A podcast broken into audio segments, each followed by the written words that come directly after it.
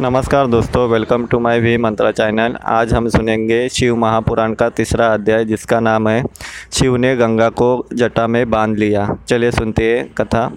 रघुवंश में भगवान राम के पूर्वज भागीरथ एक प्रतापी राजा थे। उन्होंने अपने पूर्वजों को जीवन मरण के दोष से मुक्त करने के लिए गंगा को पृथ्वी पर लाने की ठाने।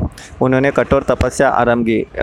गंगा उनकी तपस्या से प्रसन्न हुई तथा स्वर्ग से पृथ्वी पर आने के लिए तैयार हो गए। पर उन्होंने भागीरथ से कहा कि यदि वे सीधे स्वर्ग से पृथ्वी पर गिरेगी तो पृथ्वी उनका वेग सहन नहीं कर पाएगी और रसातल में चली जाएगी।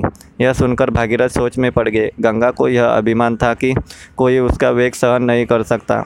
तब उन्होंने भगवान भोलेनाथ की उपासना शुरू कर दी। शिव ने गंगा का गर्व दूर करने के लिए संसार के दुखों को हरने वाले शिव शंभु प्रसन्न हुए और भागीरथ से वर मांगने को कहा। भागीरथ ने अपना सब मनोरथ उनसे कह दिया।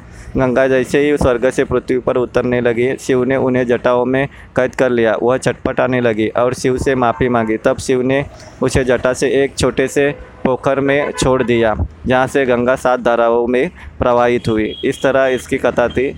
अगला अध्याय अगले पार्ट में लेके आऊँगा। Please follow my channel. Thank you.